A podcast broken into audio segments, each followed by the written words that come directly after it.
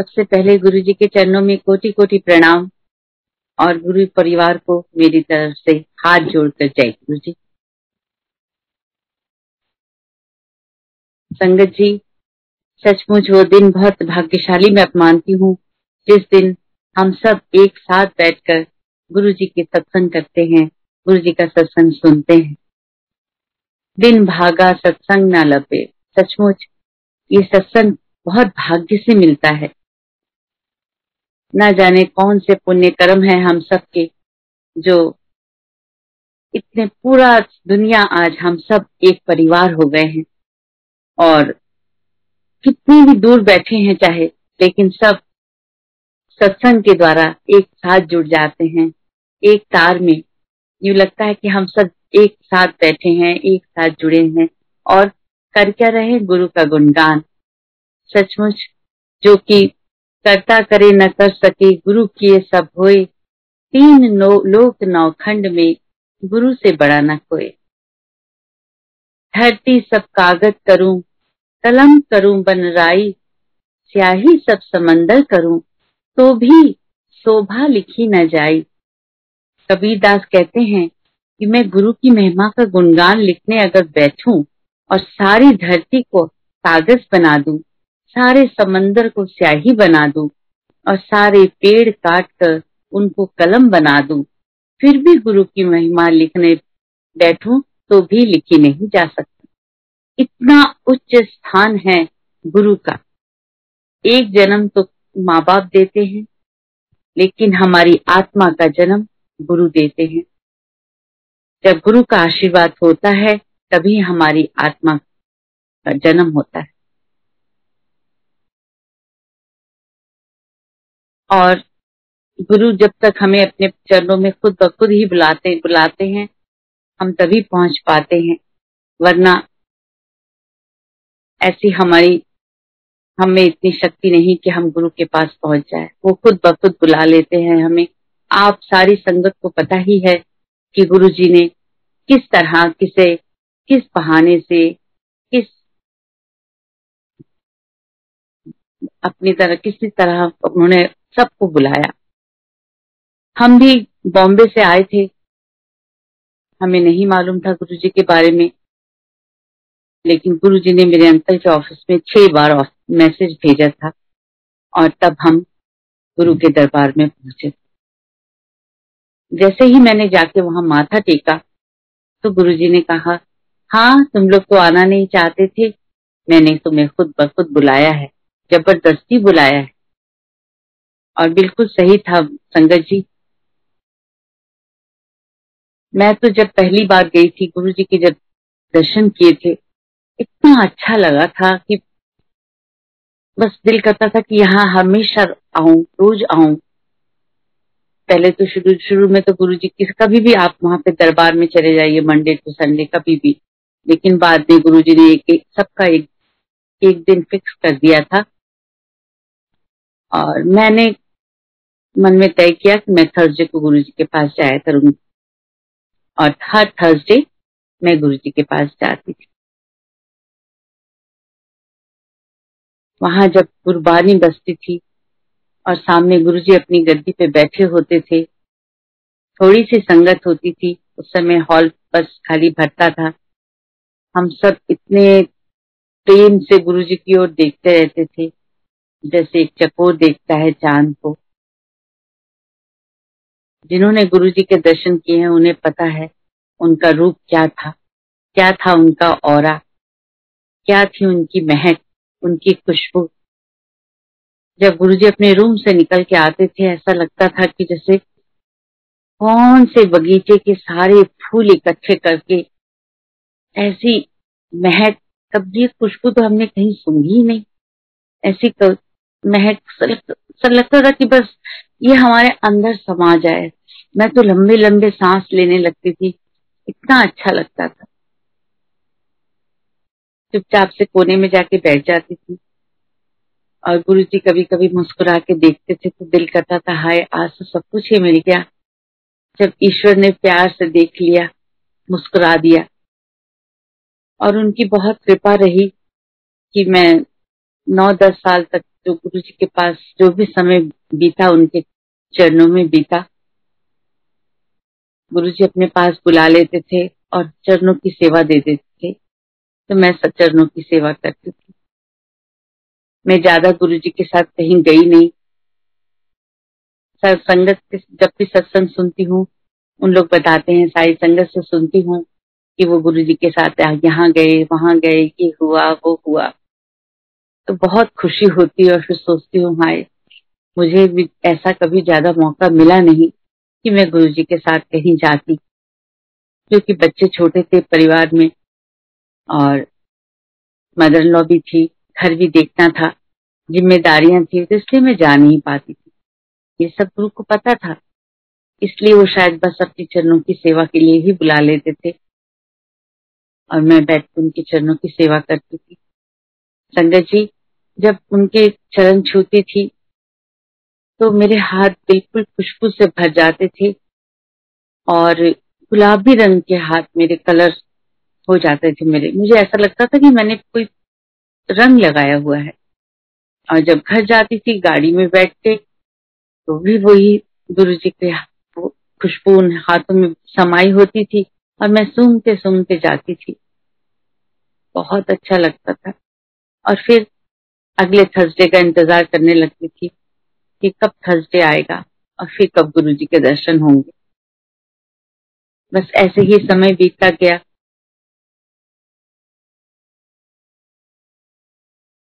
गुरु जी के दरबार में जो भी शब्द बजते थे वो गुरु जी खुद चुनते थे, उनका सिलेक्शन गुरु जी खुद करते थे।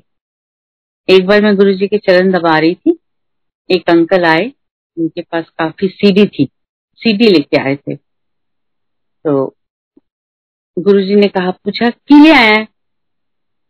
तो उन्होंने कहा, गुरुजी ये ना भजना दे कैसेट ले आया, भजन बड़े सोने सोने भजन है, ये ना कैसेट इन्हों अपने घर सुनिया कर, ठीक है, इत्थे गुरबानी सुनियो। भजन जेडे हैगे ये लोकां ने लिखे हैगे, लेकिन गुरबानी महापुरुषां ने लिखी है, इसलिए ऐसे गुरबानी सुनो। गुरबानी तो आपको पता है संगत जी, जब बजती है अगर हम ध्यान से सुने, मन लगा के सुने, तो जो रस बरसता है उसे तो सिर्फ महसूस किया जा सकता है। और आपने वो शब्द तो सुना ही होगा, राम रस पिया रे, राम रस पिया रे, देह रस बिसर गए रस। और ये कौन सा रस है? हम तो जानते हैं बादल पानी लेके आते हैं, वो बरसते हैं, वो बारिश होती है, लेकिन जब सत्संग में हम लोग सब बैठते हैं तो जो गुरबानी का रस बरसता है, अमृत बरसता है, वो है राम रस, जो हमारी आत्मा की खुराक होती है और जिसे सुनकर सचमुच मन झूम जाता है और हमारे अंदर के जो भी विकार हैं वो सब धुल जाते हैं। गुरु जी हमेशा कहते थे, अपने मन दे भांडे नू साफ रखो। कहने का मतलब है कि हमें अपने मन को साफ करना है। सारे विकार, सारी बुराइयां तो इस मन में ही भरी हुई हैं, लेकिन हम इस मन को कैसे साफ करें? ये साफ होगा गुरु के चरणों की धूल से। उस धूल से हमें इस बर्तन को रोज चमकाना है, साफ करना है। विकार आएंगे लेकिन फिर उन्हें निकालना है और उसको भरना है गुरु की श्रद्धा, प्रेम, भक्ति से।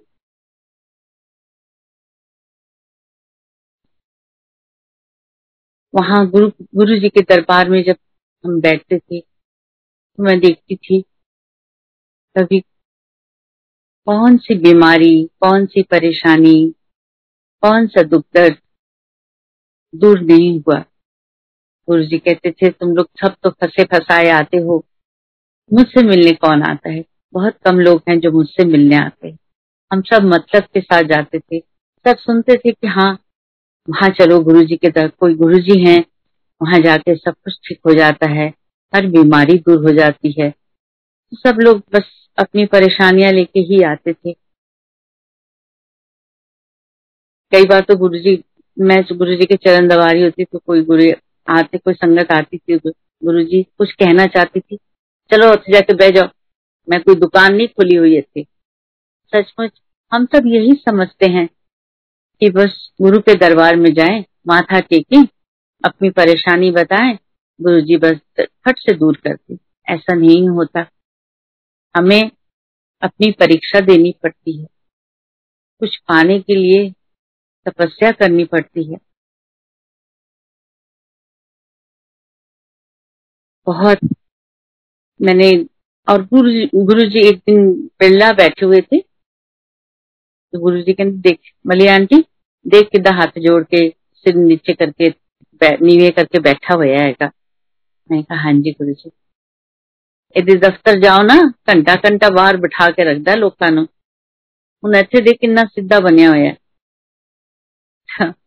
गुरुजी को ना हमें बिल्कुल पसंद नहीं थी, हमें जो अहंकार है ना, वो गुरुजी हमेशा कहते थे जूती और ये जो हमें अपनी हौमे है इसे बाहर छोड़ के आना चाहिए।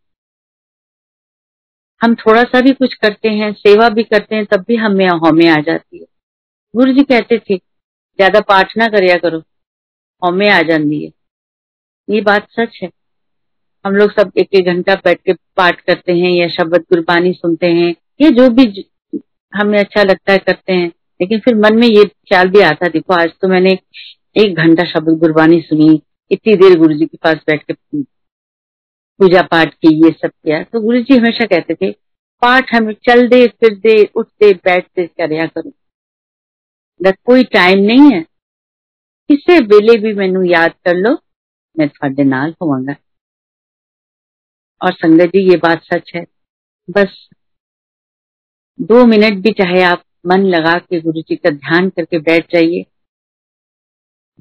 आपको आपके अंदर इतना अच्छा लगता है, अपनी शांति मिलती है। मैं तो सुबह शाम गुरुजी के तस्वीर के सामने बैठ जाती हूँ और जैसे मैं आप सबसे बात कर रही हूँ ऐसे ही गुरुजी से बात कर लेती हूँ। कुछ भी हो, दुख हो सुख हो, सब उनसे बांट लेती हूँ। कहीं जाती हूँ तो भी कहती हूँ गुरुजी आप मेरे साथ चलिए। कुछ भी रात को सोने से पहले उनका शुक्राना करती हूँ कि गुरुजी आज का दिन आपने इतना सुंदर बिताया, या कोई तकलीफ भी आई या कोई परेशानी भी हुई तो भी भरोसा है था कि गुरुजी तो है ना, कोई बात नहीं, ये दुख तकलीफ भी चली जाएगी। विश्वास होना चाहिए गुरु संगत जी।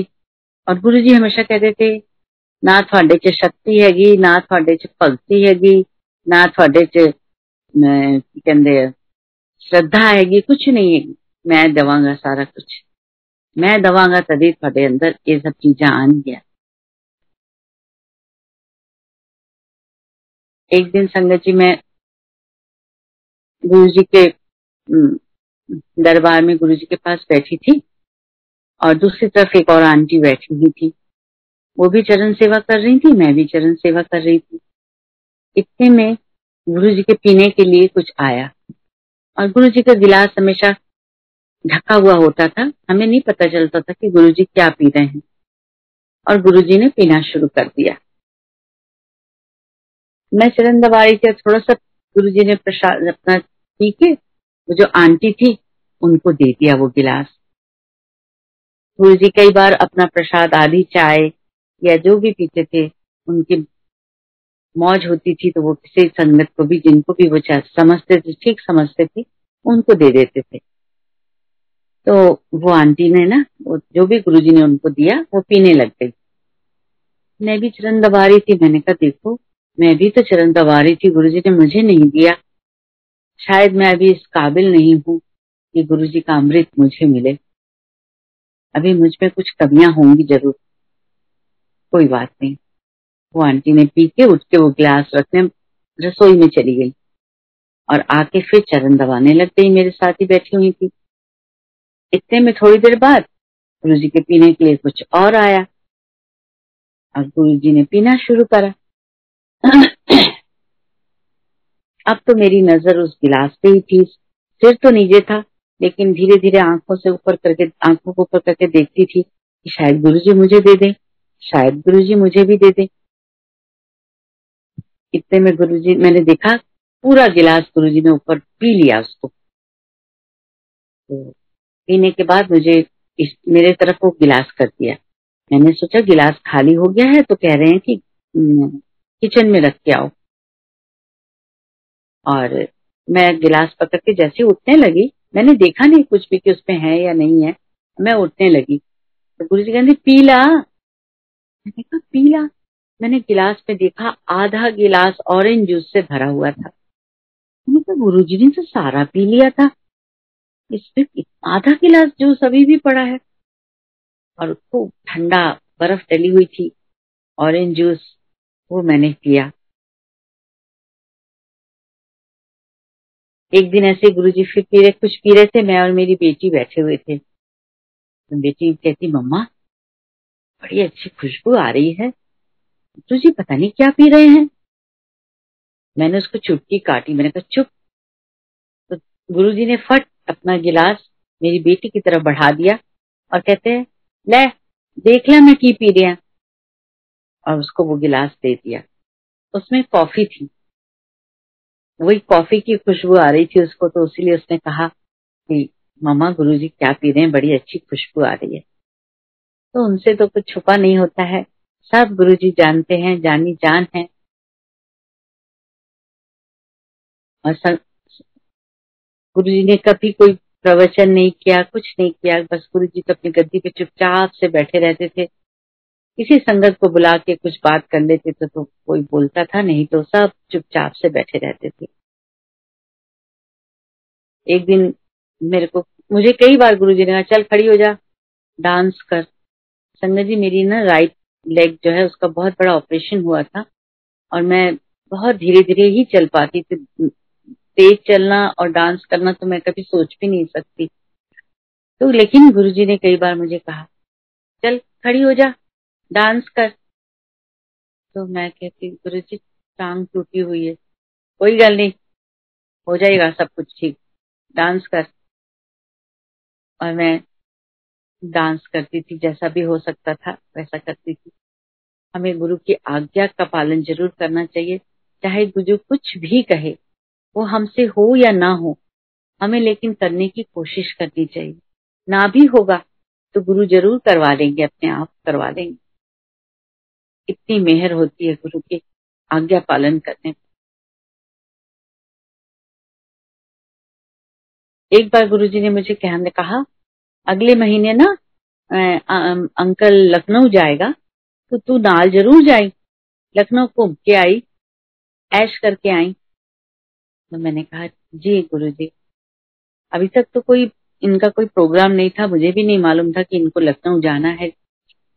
तो एक महीने बाद बिल्कुल ठीक इनके लखनऊ जाने का प्रोग्राम बन गया, लेकिन मैं नहीं गई। गुरुजी ने कहा था, उनके आदेश का मैंने पालन नहीं किया और मैं नहीं गई। संगत जी ये वहां एयरपोर्ट से निकले हैं और इनकी तबीयत खराब हो गई लखनऊ पहुंचते ही, और सीधे इनको आईसीयू में भर्ती कर दिया गया। वहां पांच चार पांच दिन रहे और मुझे बोल दिया, किसी फोन करके इन्फॉर्म करवा दिया कि बहुत बिजी है, मीटिंग है, इसलिए बहुत बिजी है, बात नहीं कर पा रहे। तो मैंने कहा कोई बात नहीं। लेकिन पांच छह दिन बाद जब ये लौटे तो बोले मैंने तो मीटिंग एक भी मीटिंग अटेंड नहीं करी, मेरी तो तबीयत बहुत खराब हो गई थी, मैं तो आईसीयू में था। मैंने कहा अच्छा फिर अब क्या करना है? कहते मैं तो दिल्ली में तो अपना ट्रीटमेंट कराऊंगा नहीं, मैं तो बॉम्बे जाऊंगा। संगत जी हम ग्यारह साल बॉम्बे रहे थे, तो इनके डॉक्टर सारे जान पहचान के वहां पे बॉम्बे में थे, तो ये बोले मैं तो बॉम्बे ही जाऊंगा।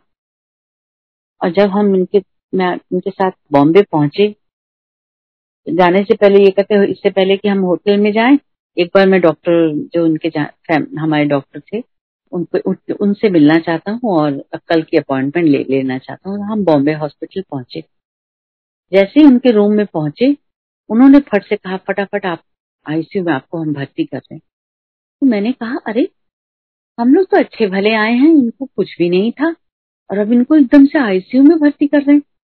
और फटाफट उनको आईसीयू में भर्ती कर दिया। और जो भी ट्रीटमेंट का शुरू होना था वो होने लगा। इधर पाइप, उधर पाइप, इधर ये इंजेक्शन, ये वो सब कुछ।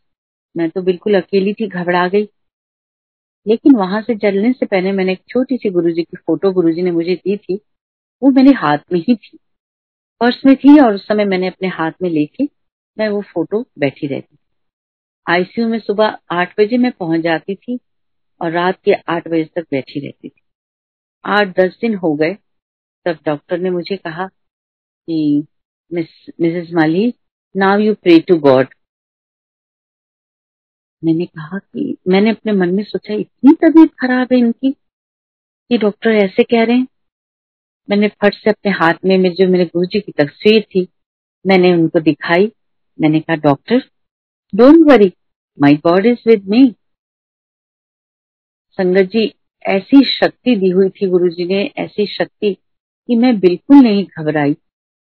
मुझे विश्वास था इनको कुछ नहीं होगा, मेरा गुरु मेरे साथ है, उसकी कृपा मेरे साथ है।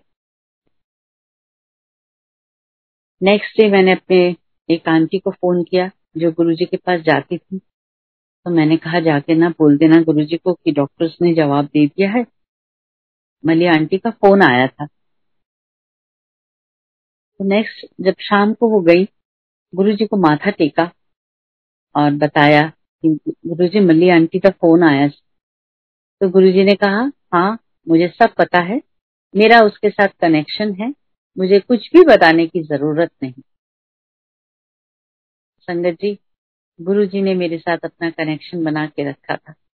हमें तो वो शक्ति नहीं कि हम उनके साथ कनेक्शन बना सकें, उनकी कृपा थी।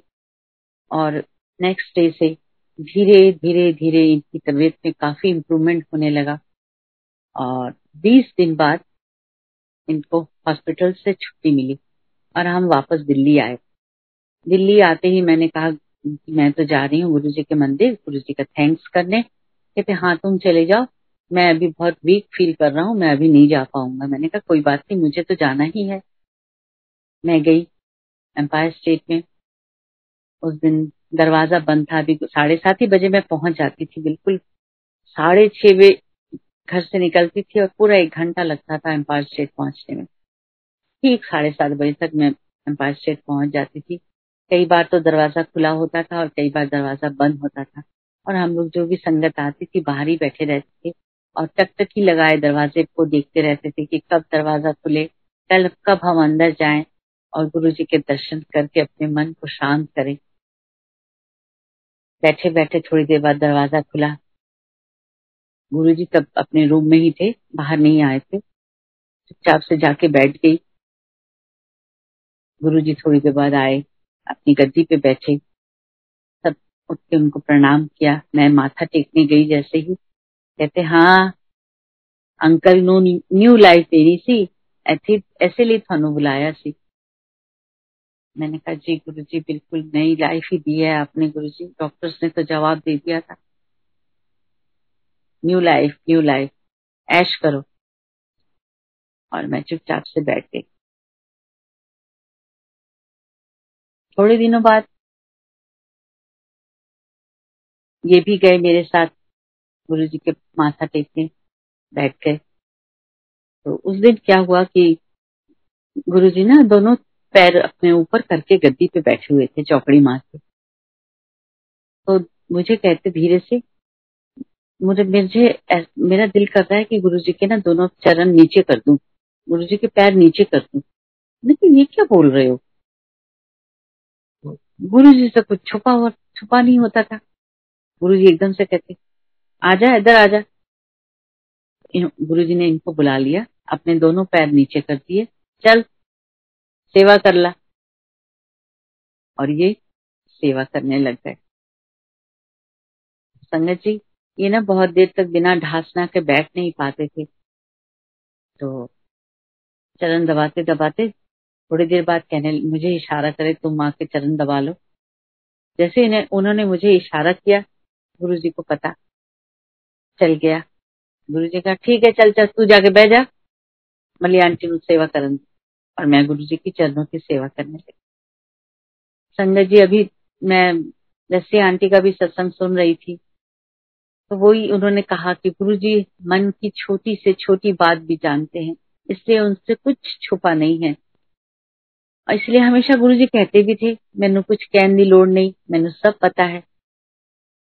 वो तो अंतर्यामी है। सचमुच ईश्वर क्या है, कैसा होता है, ये हमने देखा है। उस समय शायद समझे नहीं हम, लेकिन हाँ इतना है कि हमने देखा है ईश्वर को कैसा होता है। कितना कृपालु, कितना दयालु वो है। ईश्वर है ही इसलिए कि हम सबके दुख दूर करें। वो कभी हमें कोई तकलीफ नहीं देते, हमारे कष्टों को हमेशा दूर ही करते हैं। गुरुजी कितना पाठ करते थे और सारे कष्ट अपने हम हमारे हमारे कष्ट अपने ऊपर ले लेते थे। और फिर उनकी खुद की तबीयत खराब हो जाती थी। कई बार गुरुजी कहते थे किसी संगत को मेरा सिर दबाओ, किसी कभी कहते थे मेरे कंधे दबाओ, कभी कहते थे मेरे चरण दबाओ, जोर से दबाओ, जोर लगाओ। इतनी तकलीफ होती थी उनको। और सचखंड एक बार अरुण सूरी जी एक चर, एक दूसरी तरफ चरण दबा रहे थे और इस तरफ मैं बैठी हुई थी। हम दोनों चरण दबा रहे थे, उनका सर भी नीचे था, मेरा भी सिर नीचे था। इतने में मुझे नहीं मालूम, क्योंकि हम दोनों ने ही देखा नहीं, हम दोनों के सर नीचे थे। गुरुजी ने सचखंड खंड का प्रसाद, इतना बड़ा मिश्री का जैसे एक बॉल होता है ना, बड़ा सा, वो अरुण सूरी जी के हाथ, कहा ये ले। उनका सर नीचे था, उनको पता नहीं क्या, उनकी गुरुजी, उनको समझ नहीं आया कि गुरुजी क्या कह रहे हैं। तो गुरुजी के हाथ में इतनी बड़ा मिश्री का लड्डू जैसा, मैंने कटोरी पूरी थी, उन्होंने उनको दिया। तो जैसे ही वो पकड़ने लगे, उनके हाथ से वो लड्डू जो मिश्री का बॉल के जैसा था वो गिर गया। उस बॉल के अंदर एक छोटी सी कटोरी बनी हुई थी, उस कटोरी में बूंदी का लड्डू था, पीले रंग के बूंदी का लड्डू। और जैसे ही वो वो मिश्री का गोला नीचे गिरा, वो दो टुकड़े हो गया, दो कटोरियों के जैसे हो गया, और उसमें से लड्डू जो था वो नीचे कारपेट पे गिरा और चूर चूर हो गया। तो उन्होंने फट से अपने पॉकेट में से रुमाल निकाला और वो सारा प्रसाद जो था उसमें रख लिया, और जितना वो समेट सकते थे समेट लिया। लेकिन फिर भी कारपेट पे बहुत सा दाने थे, वो लग पड़े थे। एक दाना मैं धीरे से मैंने भी उठाया कि बाकी संगत भी आके वो धीरे धीरे थो, थोड़ा थोड़ा वो प्रसाद जो कारपेट पे था सब खाने लगी, लेके जाने लगी। मैंने इनके भी इनको भी दिया वो एक एक बूंद, एक छोटा सा लड्डू का दाना। ये कहते मैंने उसे मुंह में डाला और मुझे ऐसी खुशबू आई, ऐसी खुशबू आई। सचखंड का प्रसाद कई बार गुरुजी ने दिया है संगत को। बहुत भाग्यशाली हैं हम सब कि हम सब ने उनकी लीलाएं देखी हैं, उन्होंने क्या क्या चमत्कार किए हैं। किसी का कैंसर, किसी का हार्ट पेट ऑपरेशन, बिना ऑपरेशन के हार्ट ठीक कर दिया, कैंसर ठीक कर दिया, स्किन कैंसर, लीवर सिरोसिस, कौन सी बीमारी उस दरबार में ठीक नहीं हुई। गुरुजी कहते थे यहाँ जो कुछ भी होता है वो प्रैक्टिकल होता है और बाय चांस नहीं होता है, बाय चॉइस होता है। एक बार वहां प्रणब मुखर्जी आए हुए थे, तो वो बैठे थे। तो गुरुजी ने कहा, मुझे कहा, इन्हों सुना महापुरुष के हुंदे सारिया गल्ला दस चंगी तरह वट कट दे दे, मतलब वट कट दे मतलब मन में जो भी शंकाएं हैं ताकि वो दूर हो जाएं। तो मैंने उनको अपना सत्संग, अपनी लाइफ जर्नी, जो भी मेरे साथ हुआ था, सारे एक्सपीरियंस सुनाए उनको। उनको बहुत अच्छा लगा, खुश हुए। फिर साढ़े नौ बजे लंगर का गुरु जी ने आज्ञा दे दी, लंगर लग, लग गया। और प्रणब मुखर्जी मेरे सामने बैठे थे, मैं इस तरफ थी ऑपोजिट के, और मेरे बगल में एक अंकल बैठे थे और प्रणब मुखर्जी के बगल में उनका ड्राइवर बैठा हुआ था। अब जैसे ही लंगर, आप सबको तो पता ही है गुरु जी के दरबार में एक थाली में चार लोग एक साथ मिलके खाते हैं। ऐसा मैंने सिर्फ गुरुजी के दरबार में ही देखा है। कोई ऊंच नहीं, कोई नीच नहीं, सब बराबर हैं। सब एक साथ मिलके बैठ के खाओ। अब आप सोचिए उस ड्राइवर की हालत, वो कैसे बिखाए अपने बॉस के साथ थाली में। वो चुपचाप से बैठे हुए थे, कुछ खाए ले ही नहीं रहे थे। तो मैंने एक रोटी उठा के उनके हाथ में दी, मैंने कहा आप भी खाइए। तो बेचारों ने बहुत शर्म से धीरे धीरे खाया। इसलिए गुरु के दरबार में एक ये हमें लेसन सीखना है, ये हमने गुण सीखा गुरु जी से कि हमें सबसे सबको एक बराबर समझना चाहिए। समदृष्टि, गुरु जैसे गुरु की समदृष्टि हम सब पे है। एक बार भिंडरावाला बैठे हुए थे, तब एक अंकल ने पूछा, गुरु जी तुसी भिंडरावाला ने भी बैठा के रखा है, इधर भी कल्याण करोगे? तब गुरु जी ने कहा था, जो भी मेरी शरण में आ जाता है मुझे उसकी उसका कल्याण करना ही है, मेरे लिए सब बराबर। सचमुच संगत जी, गुरु की दृष्टि हम सब पे एक बराबर पड़ती है, एक जैसी है।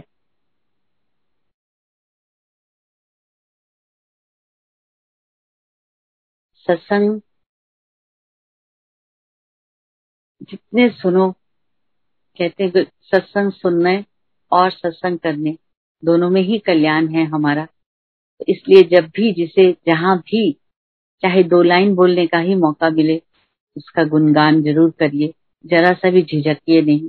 हम सोचते हैं कैसे बोलेंगे, क्या बोलेंगे, हमें ठीक से बोलना नहीं आता, वो खुद ब खुद बुलवाते हैं। नहीं बार मैं भी कई बार सोचती हूँ आज मैं ये बोलूंगी, आज वो बोलूंगी, लेकिन जब सत्संग करने बैठती हूँ कुछ भी नहीं बोला जाता। जो गुरुजी बुलवाते हैं हम वो ही बोलते रहते हैं।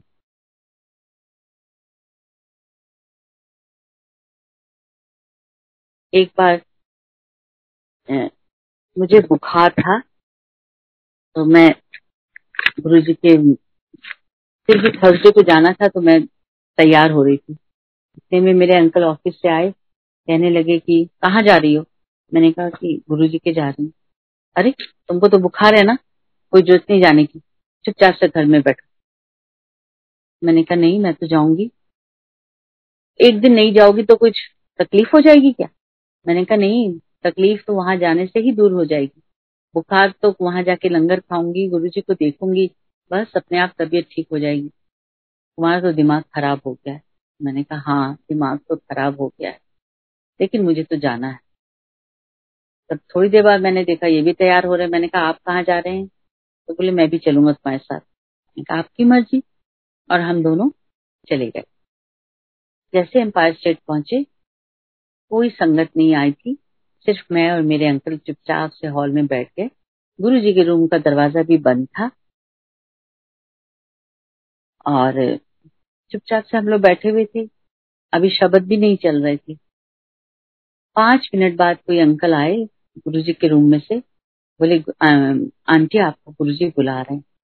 मैंने कहा अरे, मन में सोचा अरे गुरुजी को पता भी चल गया कि मैं आ गई हूँ। और वो पहला दिन था जब गुरुजी ने मुझे बुलाया था, और मैं गुरुजी के रूम में एंटर कर रही थी। मैं उस दिन गुरुजी के लिए मोगरे के फूल लेके गई थी, तो वो मैंने अपने हाथ में फटाफट पकड़े दोनों हाथ हाथों में, और गुरुजी के रूम के दरवाजे पे जाके चुपचाप से खड़ी हो गई कि गुरुजी से आज्ञा मिलेगी तभी अंदर जाऊंगी। तो गुरुजी कहते इशारे से कहते आजा आजा, तो फिर मैं अंदर गई। हाँ के लिए आई है? मैंने कहा गुरुजी आपके चरणों के लिए ये फूल लाई हूँ, थोड़े से चल फिर चढ़ा दे। मैंने वो फूल गुरुजी के चरणों में चढ़ा दिए। बैठ जा, बैठ गई। इतना प्यार करते हैं ना गुरुजी, इतना प्यार करते हैं सबको सबको। कोई संगत ऐसी नहीं है जो कह नहीं सकती कि गुरुजी प्यार नहीं करते। सबके अनुभव इतने सुंदर हैं गुरुजी के अपने अपने। तो वही है ना कि जाकी रही भावना जैसी, प्रभु मूरत देखी दिन तैसी। बस भाव होने चाहिए संगत जी। भगवान तो कुछ देखते ही नहीं है। अब मैं भी जाके फिर गुरुजी के चरणों में बैठ गई। इतने में गुरुजी ने कहा चल सेवा कर, तो मैं गुरुजी के चरण दर्द सेवा करने लग गई। ना जाने कौन से पुण्य कर्म है गुरु संगत जी जो गुरु जी ने अपने चरणों की सेवा दी, और ना जाने कौन से मेरे कष्ट काटे उन्होंने। कभी अपना हाथ दे देते, कभी चरण दे देते, फिर कभी अपना हाथ दे देते, फिर कहते आंटी ये जरा ये जरा मेरा सोफा है ना, ये देख लकड़ी सूंघ के देख। संगत जी मैं उठ के सोफे की जो लकड़ी थी, हैंडल था जहां गुरुजी ने हाथ रखा हुआ था, वो मैंने सूंघी। वो लकड़ी भी बिल्कुल ऐसे थी, वही गुरुजी की खुशबू से सारी खुशबू उसमें समाई हुई। सचमुच गुरु चंदन है, गुरु पारस है, जिसको भी छू देते हैं वो सोना हो जाते हैं, जिसे भी छू देते हैं वो महक उठता है। तो मैं सेवा करती, फिर गुरु जी कहने लगे बल्ली आंटी आज तो मैंने तैयार करी। मैं बिल्कुल हक्की बक्की हो गई कि गुरु जी को कैसे तैयार करते हैं, मैं तो गुरु कुछ नहीं जानती, आज पहली बार तो गुरु जी के कमरे में आई हूँ और मुझे तो कुछ पता भी नहीं है। तो थोड़ी देर बाद गुरु जी उठे और रेस्ट रूम में चले गए और मुंह हाथ धो के आए। कहते चल मेरे कपड़े दे। मैंने चारों तरफ देखा तो बिस्तर के ऊपर ड्राई क्लीन से कपड़े आए थे, वो ब्राउन पेपर में लिपटे हुए थे। तो मैंने कहा यही होंगे कपड़े। मैंने धागा खोल के देखा तो पीले रंग का जोड़ा था, अंदर बहुत सुंदर वो गुरु जी का चोला था। तो मैंने गुरु जी को, और ऐसी खुशबू तो आप सबको तो पता ही है क्या खुशबू है वो। मैंने खोल के गुरु जी को दिया, गुरु जी ने पहने वो कपड़े, अपने चोले पहने, जो भी कहा उन्होंने मैंने वैसे करती गई। फिर गुरु जी के वहां पे दूसरे जोड़े जूते पड़े थे, गुरु जी ने स्पोर्ट्स शू उतार के फिर वो जूते मैंने उनको दिए, वो पहने। फिर गुरु जी का बिस्तर वगैरह ठीक किया, जो कपड़े उतारे थे उन्होंने वो मैंने तय करके वहां पे वहीं पे बिस्तर पे रख दिए। और फिर गुरु जी ने कहा फिर मले आंटी चलिए। मैंने हाथ जोड़ के कहा, मैंने कहा गुरु जी जैसी आपकी आज्ञा, चलो फिर बाहर चलते हैं। मैंने कहा जी गुरु जी, और हम बाहर चले गए। गुरु जी जाके गद्दी पे बैठ गए और मैं भी चुपचाप से बैठ गई। एक बार वहां पे एक आंटी ने बताया था कि गुरु जी ने ना उनको अपने सारी शर्टें दी थी प्रेस करने के लिए और बोला था जाओ ऊपर ले जा और सारी शर्टें प्रेस करके लाओ। वो आंटी बता रही थी कि मैं कपड़े लेके गुरुजी के ऊपर गई, कपड़े प्रेस कर रही थी, उसमें एक शर्ट जो थी बहुत पतली थी, एकदम इतना पतली, कपड़ा उसका बहुत सॉफ्ट था। तो कहते मुझे ना ऐसे लगा कि मैं प्रेस रखूंगी और ये कपड़ा जल ना जाए। तो कहते मैंने वो वाली शर्ट प्रेस नहीं करी और तय लगा के ऐसे बाकी शर्टों के बीच में रखी, और सारी जो पूरा ढेर था गुरु जी की जितनी भी शर्टें थी सारी लेके हाथ में नीचे आई।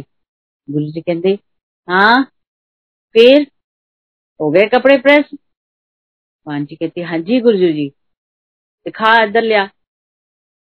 सारे कपड़े उनके हाथ में उन्होंने पकड़े हुए थे, गुरुजी के सामने रख दिए।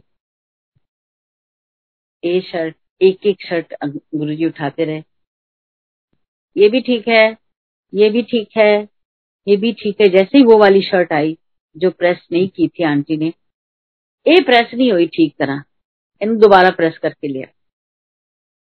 तो संगत जी गुरु जी से कुछ छुपा नहीं है, सब कुछ वो जानते हैं हम क्या कर रहे हैं, क्या सोच रहे हैं। तो इसलिए हम जो भी करें, जो भी सोचें, ये समझ के करें कि गुरु जी तो सब देख रहे हैं, गुरु जी को पता है। तो हम कभी कुछ बुरा सोच भी नहीं सकेंगे और ना ही बुरा कर सकेंगे। गुरुजी सेवा को बहुत महत्व देते थे। सेवा हमें अगर मिल जाए तो खुद को हमें बहुत भाग्यशाली समझना चाहिए। लेकिन हमने सेवा को सिर्फ मंदिर तक सीमित कर दिया। हाँ, मंदिर में जाके झाड़ू लगाना, लंगर बनाना या मंदिर का कोई भी सेवा सेवा है। जी नहीं संगत जी, गुरुजी कहते थे सेवा अपने करो, शुरू करो, घर में सेवा करो, फिर मेरी सेवा ही हो जाएगी। ये बात सच है संगत जी, घर को नेग्लेक्ट करके हम बाहर जाके सेवा करें तो वो गुरु जी को पसंद नहीं आएगी। पहले हमें अपने घर वालों की सेवा करनी है, उनको खुश करना है।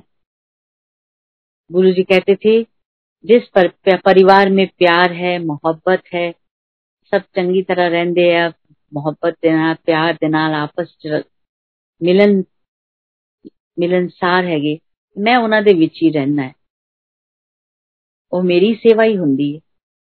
तो इसलिए संगत जी सेवा कहीं भी कैसी भी मिले उसे करिए, वो गुरु जी परवान परवान चढ़ाएंगे उस सेवा।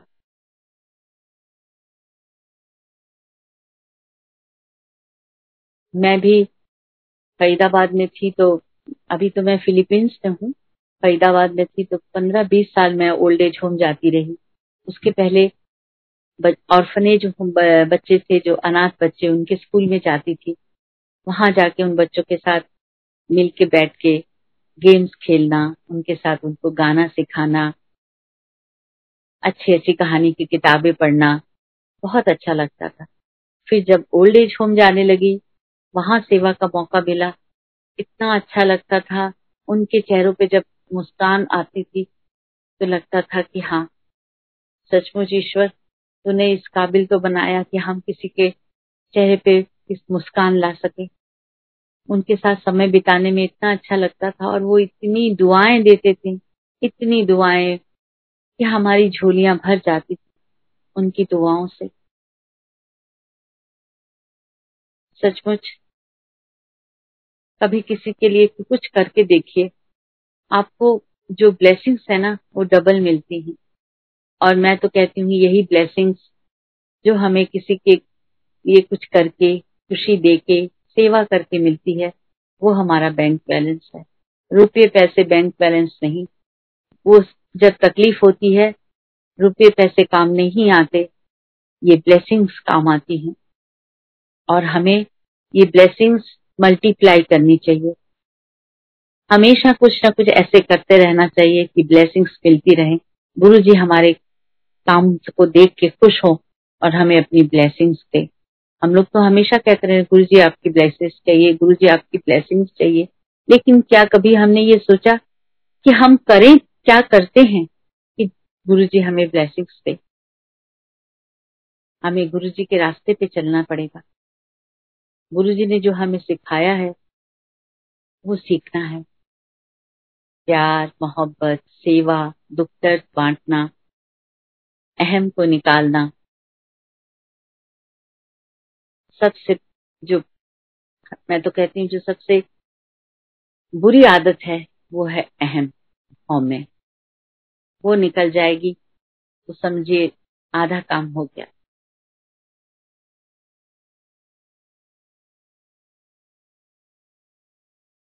मैं वहां जब गुरु जी के पास बैठती थी सर, तो बहुत आंखों से बस आंखें बरसती ही रहती थी,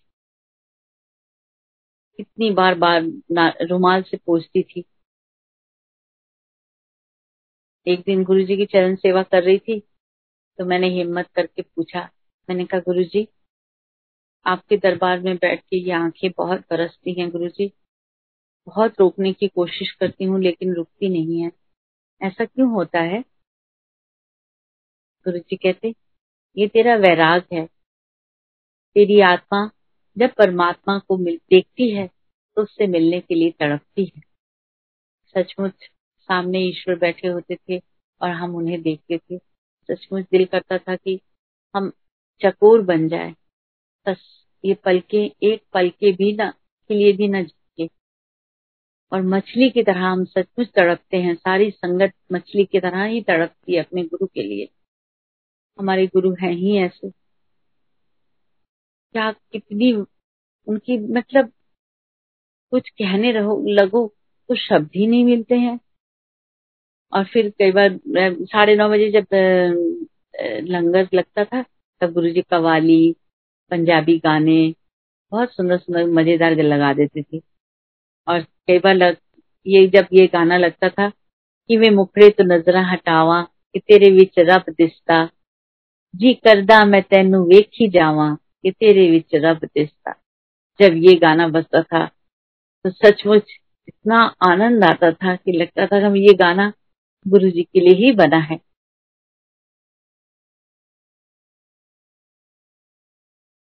एक बार क्या हुआ कि अंकल की तबीयत खराब थी, तो मैंने कहा चलो तुम लंगर खा लेना, वहां पे गुरु जी को दर्शन कर लेना, तबीयत ठीक हो जाएगी। कहते नहीं तुम जाके बोल दो मैंने नहीं जाना।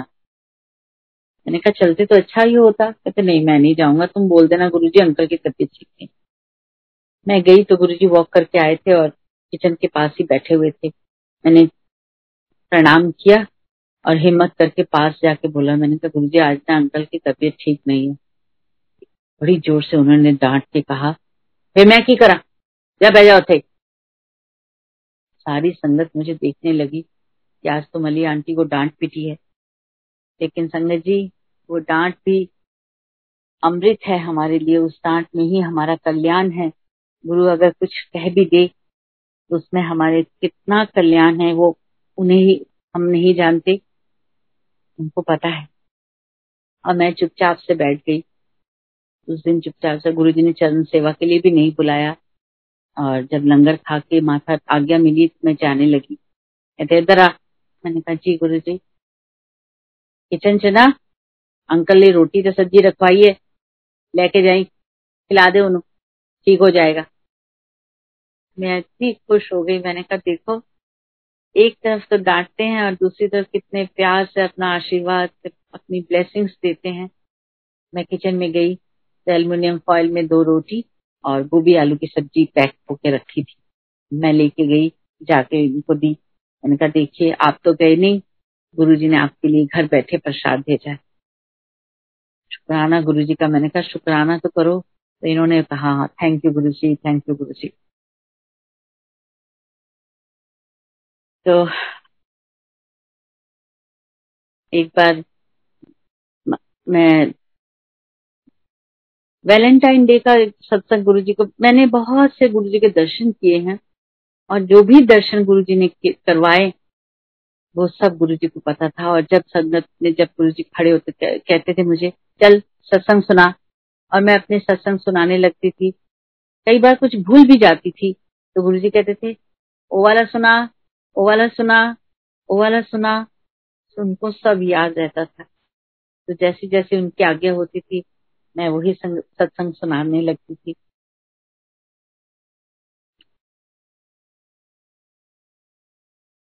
बस संगत जी हमें वो शब्द है ना, उठत बैठत सोवत जागत एह मन तुझे चितारे। बस हमें उठते बैठते सोते जागते गुरुजी को याद करना है। गुरुजी ने कहा है बस उठते बैठते सोते जागते मुझे याद करो, मैं तुम्हारे काम करूंगा। कितना सरल बना दिया हमारी जिंदगी को गुरुजी ने। हमें कुछ भी नहीं करना है, बस प्यार से उनको याद करना है और अच्छे काम करने हैं, अपने को बुराई से बचाना है।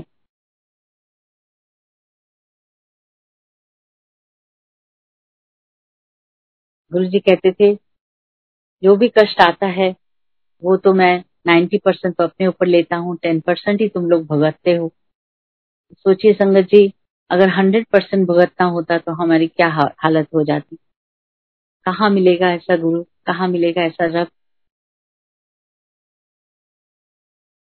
बहुत भाग्यशाली सचमुच कहती हूँ मैं, आज पूरा दुनिया में गुरु जी की खुशबू है, गुरु जी के दीवाने हैं, गुरु जी के परवाने हैं।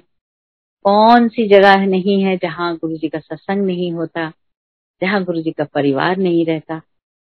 मैं भी जब फिलीपींस आई थी तो मैं यहाँ सोचती थी कि यहाँ कहीं गुरु जी का सत्संग होता है कि नहीं होता है, मुझे तो कुछ मालूम ही नहीं। तो बहुत इच्छा थी, लेकिन पांच छह महीने रह के जब मैं इंडिया गई तो जुलाई में मेरे गुरु जी का सात जुलाई को बर्थडे होता है। मेरे बेटे का फोन आया, मम्मा सात जुलाई को गुरु जी का ना यहाँ पे सत्संग है। मैंने कहा फिलीपींस में मनीला में? कहता हाँ मम्मा हमें फोन आया है और हमें कहा है कि गुरुजी के सत्संग में आओ। मैं तो इंडिया में थी, मैं नहीं जा पाई थी। मेरा बेटा और बहू गए थे सत्संग में पहली बार मनीला में, गुरु जी के, और मेरे बेटे को कहा गया कि आप अपना सत्संग सुनाओ। मेरे बेटे ने कहा कि आप, मुझे तो कुछ ज्यादा सत्संग करना आता नहीं है, जो मम्मी से सुना है, जैसा मम्मी ने कहा है वही बातें उन्होंने उसने थोड़ी सी बताई अपने सत्संग में। और मैं इंडिया में बैठे बैठे गुरु जी का शुक्राना कर रही थी। मैंने कहा, दाता तू कितना दयालु है, तू कितना कृपालु है कि जितना भी शुक्राना करे वो कम है। और उसके बाद जब मैं वापस फिलीपींस आई तो शिव अंकल आए थे यहाँ पे, तब हमें वहाँ पे गुरु जी का सत्संग अटेंड करने का मौका मिला, उनके दर्शन करने के भी मौके मिले और उनकी बातें, उनका सत्संग सुन के, जो गुरु जी के साथ बचपन से रहे, इतना अच्छा लगा, इतना अच्छा लगा। गुरु जी की प्यारी प्यारी मीठी मीठी बचपन की बातें, फिर बड़े होके उनकी बातें, सचमुच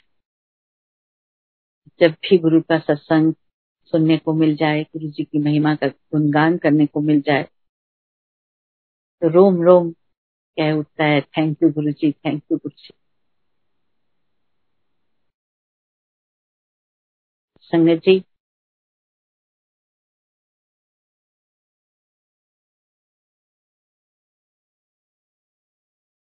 एक बार मेरे साथ हमेशा ऐसा होता है कि सत्संग करती हूँ, हर कई बार मैंने ऐसे बोला भी, कहा भी है कि एकदम से ना ब्लैंक सा हो जाता है, तो समझ नहीं आता क्या बोलूं क्या ना बोलूं। फिर गुरुजी से हाथ जोड़ के अरदास करती हूँ, गुरुजी बता दीजिए क्या बोलना है। एक बार एक अंकल कहते कि जब वो जाने लगे तो कहते कि गुरुजी की जो खुशबू थी ना, मुझे लगता था कि गुरुजी ऐसी कोई परफ्यूम जरूर लगाते होंगे, और मैं चाहता था कि कभी गुरुजी के कमरे में अगर मौका मिला सफाई करने का तो मैं जरूर देखूंगा। और सचमुच गुरुजी ने जलंधर में उनको बोला कि आज तू मेरे कमरे की सफाई कर। वो तो बड़े खुश हो गए, कहते आज तो मैं सारी अलमारियां भी खोल के देखूंगा, जो जो ड्रॉर वॉर सब जहां, और देखूंगा कि परफ्यूम कौन सा है। कहते मैंने पूरा कमरा साफ किया, कमरे, अलमारी भी खोली, ड्रॉर भी खोले, लेकिन कोई परफ्यूम नहीं मिली। सब जब सफाई करके आ गए नीचे, बैठ गए चुपचाप से। गुरुजी कहते हाँ, फिर परफ्यूम नहीं मिली कोई भी। कहते मैं इतना शर्मिंदा हो गया, इतना शर्मिंदा हो गया। तो संगत जी, इससे हमें बार बार यही पता चलता है कि गुरुजी से कुछ भी छुपा नहीं है, गुरुजी सब जानते हैं, इसलिए घबराइए नहीं। ये जो हम पे आज आज इतना सारी दुनिया में इतना कष्ट है, कोविड के कारण सारी दुनिया में जो परेशानी है, हमारे दाता से हम सब मिलजुल के हाथ जोड़ के अरदास करेंगे कि गुरुजी सबके दुख दर्द दूर करें। ये जो भी परेशानी आई है इस दुनिया में, वो वो ही दूर कर सकते हैं, और कोई है ही नहीं। तो इसलिए गुरुजी आपसे मैं मैं भी आज इस सत्संग में हाथ जोड़ के प्रार्थना कर रही हूँ कि गुरुजी चारों तरफ सुख शांति हो, खुशहाली हो, सारी संगत को आपकी ब्लेसिंग्स मिले, जो भी जिसके कष्ट हैं वो दूर हों, और बस हर सांस में हो सुमिरन तेरा, यूं ही बीत जाए जीवन मेरा। बस तुम हाथ थामे रहना मेरे सदगुरु, हम कभी नहीं पूछेंगे कि जाना कहाँ है। जहाँ ले चलोगे वहीं मैं चलूंगा, जहाँ नाथ रख दोगे वहीं मैं रहूंगा। जय गुरु जी। जय गुरु, जय गुरु जी आंटी। जय गुरु जी। एक, एक अभी आप जो वैलेंटाइन डे का सत्संग सुनाने लगे थे, प्लीज वो भी शेयर कीजिए। जी अंकल, जरूर जरूर। ये अंकल गुरुजी को बहुत अच्छा लगता था ये सत्संग, हमेशा कहते थे वो वैलेंटाइन वाला सुना, वैलेंटाइन वाला सुना। संगत जी, मैंने गुरुजी को बहुत प्यार किया है और उनको पता है कि मैंने मैं उनको बहुत प्यार करती हूँ, संगत सारी ही उनको बहुत प्यार करती हूँ करती है। लेकिन गुरुजी ने एक तो मुझे कहा था, तू ना मेरी मीरा आएगी। मैं कहती थी गुरुजी मीरा, गुरुजी मीरा तो बहुत महान थी, कृष्ण से उनका प्रेम सारी दुनिया जानती है गुरुजी, लेकिन आपने कहा है मुझे मीरा, तो मैं मुझे बना देना, मैं आपकी मीरा बन जाऊंगी गुरुजी। प्यार, वो प्यार जो मेरा बनने के लिए चाहिए, वो भक्ति, वो प्रेम मेरे अंदर डाल देना मेरे दाता। और सचमुच जब उन्होंने कहा है, प्यार से कई बार बोलते थे आओ मीरा आंटी आओ, तो दिल करता था मैं मर जाऊं, इतना प्यार है मेरे दाता, इतना प्यार है तुम्हारे अंदर। तो वैलेंटाइन का डे का डे था उस दिन, वेडनेसडे था, गुरुजी के मंदिर जाने का तो डे नहीं था, तो मैंने अपने घर के मंदिर में ही बैठ गई, दिया जलाया और गुरुजी की तस्वीर जो स्वरूप सामने था उसी से बात करने लगी। और मैंने कहा, और सच में जब गुरुजी से बात करती हूँ, गुरुजी के प्रेम में डूब जाती हूँ, तो ये आंखें खुद ब खुद बरसने लगती है। उस सम, उस दिन भी मेरी दोनों आंखें ऐसे रोने लगी, ऐसे बरसने लगी गुरुजी को देख के। और रोते रोते मैंने कहा, गुरुजी आज वैलेंटाइन है, मेरे वैलेंटाइन तो आप ही हैं, आपसे बढ़कर तो किसी से प्यार किया ही नहीं गुरुजी, और आपके मिलने के बाद ही पता चला ये प्यार होता क्या है। हम तो ऊपर भी प्यार, दुनियावी प्यार चाहते हैं गुरुजी, ये जो आत्मा का प्यार होता है वो आपने आपको देख के पता चला है। मैंने कहा, गुरुजी वैलेंटाइन डे है मेरे पास, तो आज तो मैं देखिए ना एक गुलाब भी नहीं लाई आपके लिए, सॉरी गुरुजी, लेकिन यहाँ ये जो आंसू बह रहे हैं गुरुजी, यही आपके चरणों में मैं चढ़ाना चाहूंगी, इन्हें आप स्वीकार कर लीजिएगा। और गुरुजी गुरुजी लेकिन मैं ये भी देखूंगी कि आप मुझे वैलेंटाइन डे पे क्या देते हैं, आपकी तरफ से मुझे क्या गिफ्ट मिलेगा। तो गुरुजी ने, और बस उसके बाद मैं उठ गई, डिनर किया, सो गई। जब सोई तो गुरुजी ने दर्शन दिए। दर्शन में गुरुजी ने, मैंने देखा मैं एम्पायर स्टेट में बैठी हुई थी, तो गुरुजी ने इशारे से मुझे बुलाया, वो एक उंगली का इशारा जो करते थे उससे उन्होंने मुझे बुलाया। मैं उनके पास गई, उनके गले में ना पिंक रोजेस शेडेड, नीचे से वो डार्क कलर के थे, ऊपर से लाइट कलर के पिंक कलर, वो बहुत सुंदर माला थी, वो उनके गले में थी, वो उतार के उन्होंने मेरे गले में डाल दी और बस इतने ही दर्शन हुए। तो ये था Valentine day Valentine Valentine day का गिफ्ट जो गुरुजी ने मुझे दिया। और ये दर्शन तो मैंने ही किए थे और मैंने किसी को बताए भी नहीं। जब नेक्स्ट थर्सडे गुरुजी के पास गई, हाँ फिर वैलेंटाइन से की गिफ्ट मिलिया, की दर्शन हुए, दस सारिया नो संगत नो दस जरा। तो फिर संगत जी मैंने खड़े होके बताया गो सबको। तो ये था वैलेंटाइन डे का गिफ्ट और गुरुजी का दर्शन। बहुत दर्शन हुए हैं गुरुजी के, बहुत दर्शन हुए हैं। अभी मैं रोज प्रार्थना करती हूँ, गुरुजी बहुत दिन से दर्शन नहीं हुए, गुरुजी बहुत दिन से दर्शन नहीं हुए, इंतजार है, देखती हूँ कब गुरुजी दर्शन देते हैं। जय गुरुजी।